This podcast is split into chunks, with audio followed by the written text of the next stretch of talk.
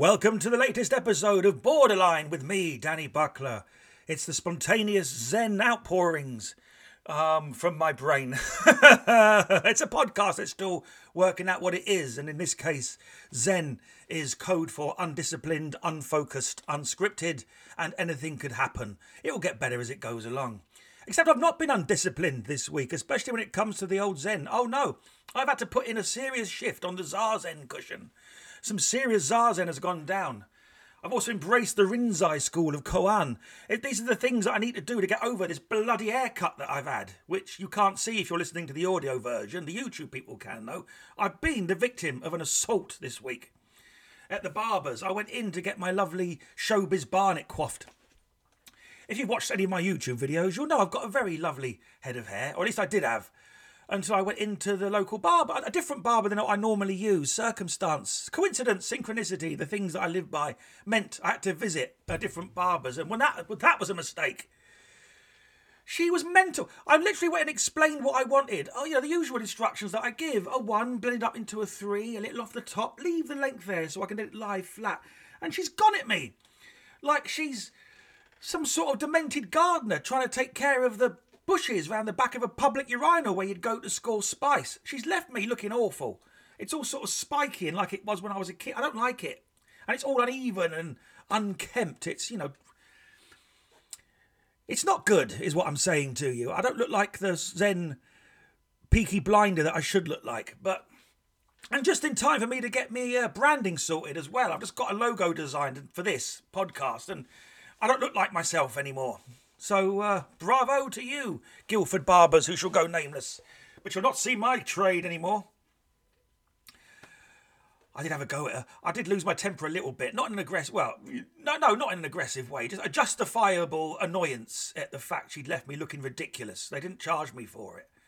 And then I came home and my uh, my hippie housemate was all, oh no, you shouldn't have had a go at her.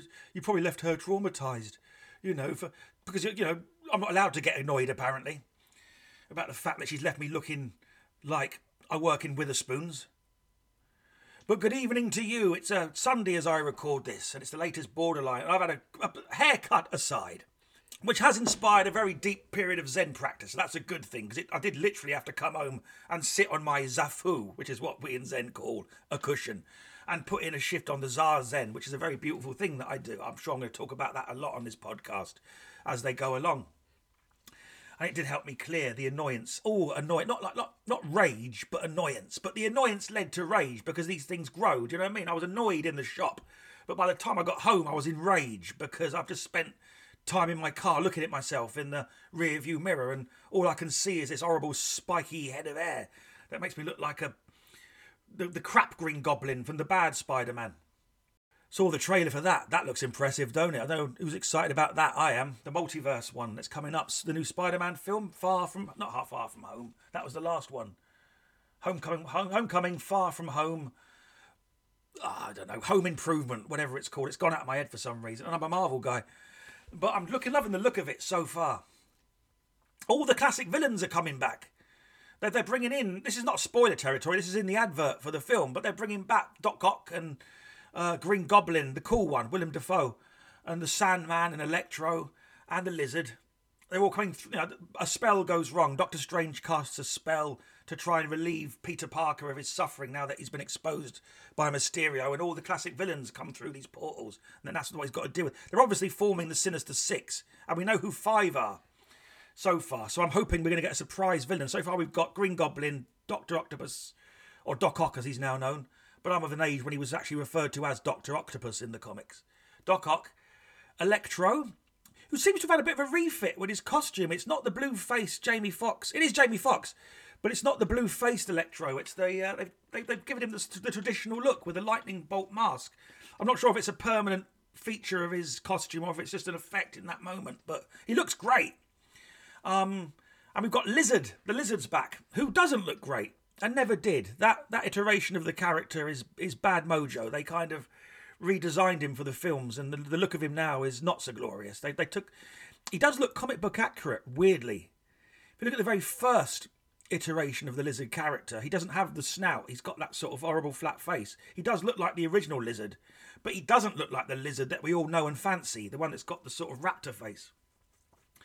And he's not betrayed in the same way. Like the, the lizard in the comic books is an orator, you know, you, and he, he wears a, a, lab coat, a torn lab coat, purple trousers, and a shirt. And you can imagine he, he sits in the sewers and reads Shakespeare to the alligators things like that. Whereas the lizard in the films is just a, you know, just he's got a brain, he's got a plan, but he hasn't got the the gravitas, which is a shame because it's a waste of Rhys Ifans, who I love in the Curtis Connors part, and I'm assuming it's him doing the body mapping for the lizard. Anyway, he's back in it.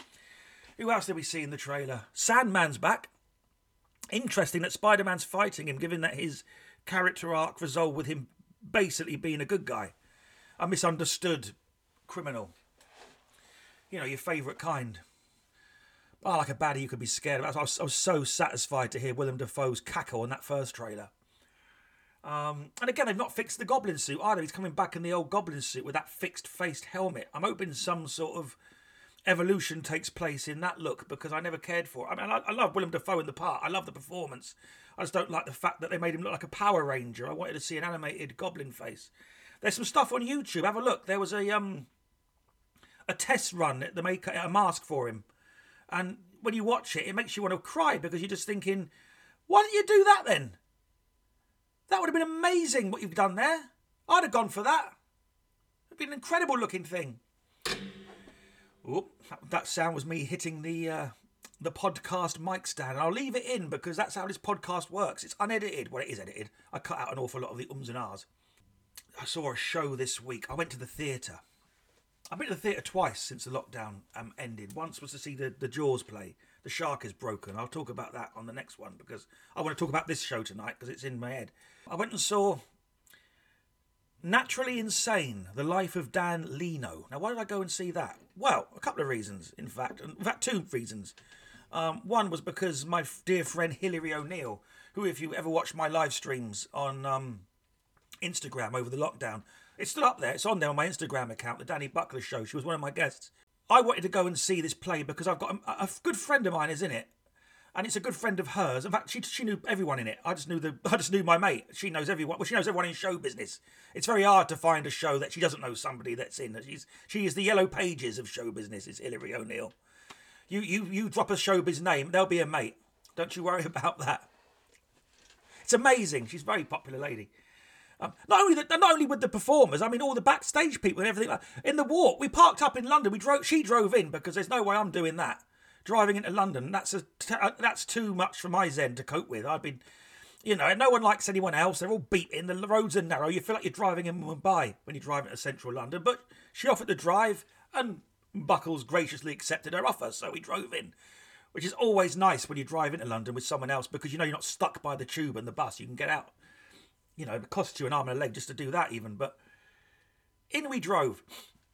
And um, even on the walk from her car to the theatre, like every second theatre stage, every stage door hand, hey Hilary, how are you? All right? She's chatting to all of them. We chatted to the woman uh, who runs the um one of the theatres. Anyway, lovely lady, and uh, yeah, she knows everyone. So we went to see this play, uh, Naturally Insane: The Life of Dan Leno. Now the, I was going because my friend Phil Walker is in it well, uh, hopefully it's. I say it. It's it's ending now, but hopefully you'll get a chance to see it because it is. It's a hell of a thing. And Phil's incredible in it. I'm going to talk more about him in a minute, but the main, the lead, Dan Leno is played by Steve Royle, who you probably do know if you're if you're a fan of BGT, which I'm not. I don't like the program. Um, I never have. I don't like the way it's framed. I don't like what it's done to show business. Everyone's a judge now because of that program but it's cha- definitely it's definitely changed audiences' uh, mindsets around performers. Everyone feels like they can give you a critique after. I mean, there was always two or three thought they could do that, especially working on cruise ships and especially working on the lines that I'm currently stuck on. But BGT has certainly accelerated that. People now feel like they can come up to you and just take that. Here's what I thought about what you did tonight. Now you, they all think they're Simon Cowell because that's what the show's about. The show's about the judges, but one of the weird quirks of that show I've found is that the best act never wins. They're always second or third because of the way it's done. The public vote, you know, and when you put the, the vote in the hands of the mob, you know, always, it's never the best person that wins, which is what happened in this last one. You know, the guy that won was all right, but you know, the public will like you could be the greatest act in the world, but you're not going to beat a dog on that show because the public ah and they vote for the dog. You're not going to beat the guy with the the cloying story about you know just an ordinary bloke, wife and kids at home, sat at my piano, hoping that you've forgotten Victoria Wood, you know. But um, but this is the thing. Steve didn't. Steve placed. Steve Royle played. I don't know Steve Royle. He placed, but there was no doubt in my mind watching him. He was the outstanding comedic talent on that show, and he's proven it by actually doing something creative with it. He's not a mate. Doesn't it mean to big him up, but I am a massive fan. God, he was funny on that show. Proper funny, real old school yet modern. Wonderful, you know, wonderful performing skills. Just, just funny at the level of his DNA. Never mind funny bones, funny DNA, you know. And I, and I was just interested that he was doing something interesting with his this, this little bit of profile that it gives you. The, the, standard route, if you like the guy who won's doing a tour, and that's all he'll ever do because there's no depth to it. There's nowhere else for it to go, you know. Whereas what Steve's done is he's got this play on in which he plays Dan Leno. So down we went to see it And it's, it's, it's not what I was expecting. I, I thought I was going to get a, a kind of light-hearted romp through Dan Leno's greatest hits. So Dan Leno was a, a Victoria Music Hall performer, a legendary comedian who I know absolutely nothing about beyond the fact that he's one of the suspects in the film The Limehouse Golem, uh, which I highly recommend, by the way, horror fans and mystery fans. It's like a, a, a an interesting Bill Nighy film, came out about four or five years ago, um, sort of Jack the Ripper esque mystery and you're trying to work out who the golem, who's the Limehouse golem. And one of the suspects is Dan Leno. I forget who plays him in. Was very well known for playing the Dame in Panto, Victorian Music Hall Panto. And uh, so I thought this was going to be like a romp through Dan Leno's greatest hits, that Steve was going to recreate these routines. And I, I didn't know what the play was about. I knew it was about Dan Leno, and that was all I knew. I assume we'd get a couple of poignant moments, maybe, you know, in the style of a jukebox musical. Like I saw the Roy Orbison one, and, you know, it's, it's, it's, it's just an excuse to string Roy Orbison's songs together. And but then you'll get the occasional scene with Roy losing his wife and Roy and, and the travelling Wilbury. You know, sort of token acting bits, but they're only there to get the songs out. And I thought this would be that, but with Dan Leno's comedy. Nay, my friends, this is heavy metal. Roy Hudd was involved. His his, his wife, um, whose name I've, I don't know, I've forgotten. I apologise to you, Mrs. Hudd, but she had a whole role in putting it on. She did a little speech at the start. I loved Roy Hudd. I met him once in, in, a, in a very flattering way. I've I was in Panto once upon a time. God forbid I should be able to land one now. But um, oh God, we're going back about eighteen years here. I did a pantomime. I was, I was Mr. Smee in Peter Pan at Broxbourne Civic Hall uh, with Nigel Pivaro as my Captain Hook or Terry Duckworth from Coronation Street. To you lot. Um, great guy though. We had a real good time. Wonderful cast. Great people to hang out with, and um, I was Mr. Smee, and we had, we had three lads playing the pirates, and a guy called Will was one of them, and Jack, and uh, I forget the third one. I do apologise, to third person, if you're listening to this, which is highly unlikely because no one does. Roy had come round the back. He had a, a, niece that was in it or something, and he came round the back, and uh, was very complimentary about my Smee, and that's not a euphemism. But he was. I was, and I, at the time, I mean, even now, that that's still one of those cherished memories when someone like that looks you in the eye and goes, "You're really good, mate." It's a real lovely feeling.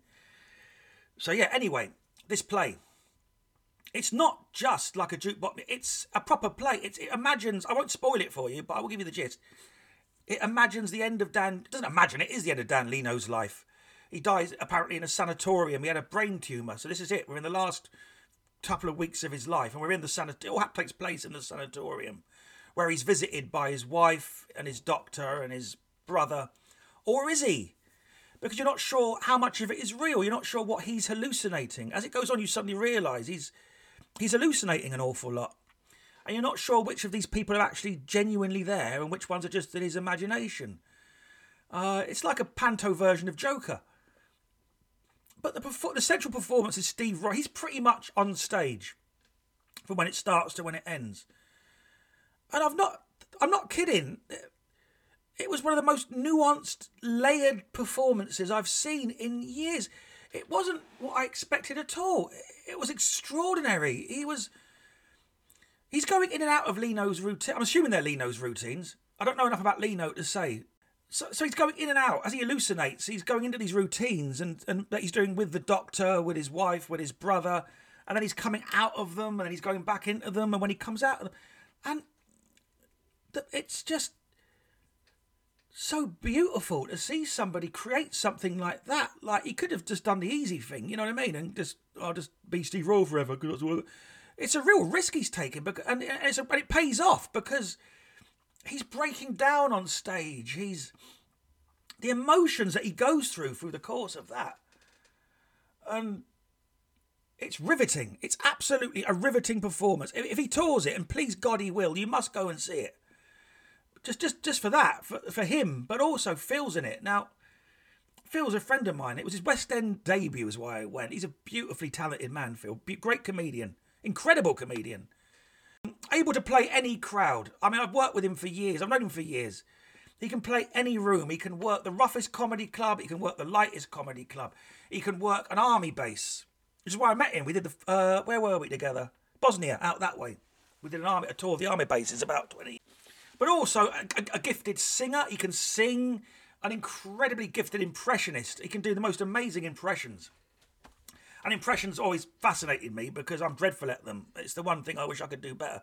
In my act, the joke is that I can't do impressions. I can do approximations, and I do do a few voices in that, but then they're not good. Um, apart from my Bane from Batman, which is exceptional, I'll have, I'll have anyone over on that. Best Bane on the circuit, mate, sitting right here. He plays the Doctor, but the role of the Doctor is quite nuanced. He's not just the. He comes in as the Doctor, prescribing the medicine, explaining Leno's condition, but he also, when Leno's hallucinating these routines, the doctor becomes his comedy partner for those. And Phil is amazing in it. He's amazing. Because you realise that you know, they're playing like four or five characters each. And they're not just playing who they're playing in the course of it. Especially Phil, because Steve is going on a journey, but he's Dan Leno. Phil's not just playing the Doctor, he's also playing Leno's hallucination of the Doctor and he's conveying it all with his face, his movement. Just wonderful. And there's something so fantastic about seeing a mate, a friend, and a friend of Hilary's. And that's not a short list, but a friend. she knows everybody. I don't know how. She's like a living Facebook. It's like Facebook Live. And but to see a friend get on stage and do something that you don't expect. I knew he was going to be great. I knew he was going to be great. There was no doubt in my mind he was going to be great. But I didn't realise how great. I mean, this was the Michael Sheen shit, you know? This was the. Oh, I just. Just wonderful to see. And I hope he acts more. I hope he pursues it. And I hope he gets more acting work and pursues it because he deserves it for just for that one performance. Uh, I wish it was a run so that he qualified for some awards. Both of them. Both of them deserve all the awards. The whole cast is great. I'm not, sorry, this is no disrespect. I'm focusing on those two because I know them, but the whole cast is extraordinary.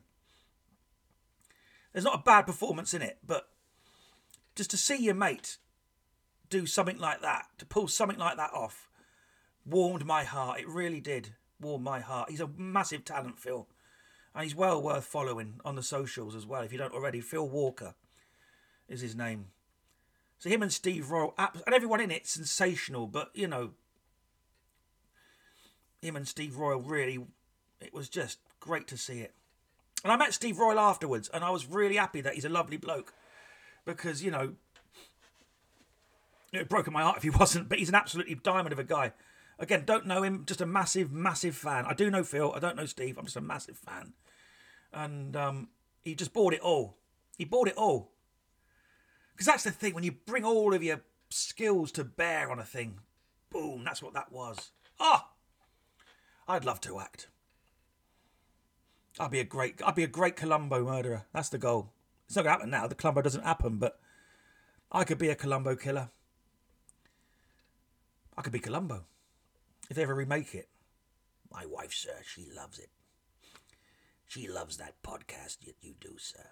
And that's how I knew it was you because your podcast always comes up on a Tuesday. But in December, it came out on a Thursday. And that's how I knew it had to be you. See? There you go. Beautiful work from Buckles there. And a great example of why my impressions are rubbish. My nose is itching like mad. I'm in Buckler Studios and I've got the sheet up, and it's got it's got some dust or something on it. So I'm literally sitting here scratching my nose. If you're watching the video version of this, it looks like I've done something illegal before I come out. I haven't. I've just got an itchy nose. There you are, my friends. Get out there, get and see. Naturally Insane, The Life of Dan Leno. I'm hoping they take it on the road. Get and see Spider Man as well. Why not?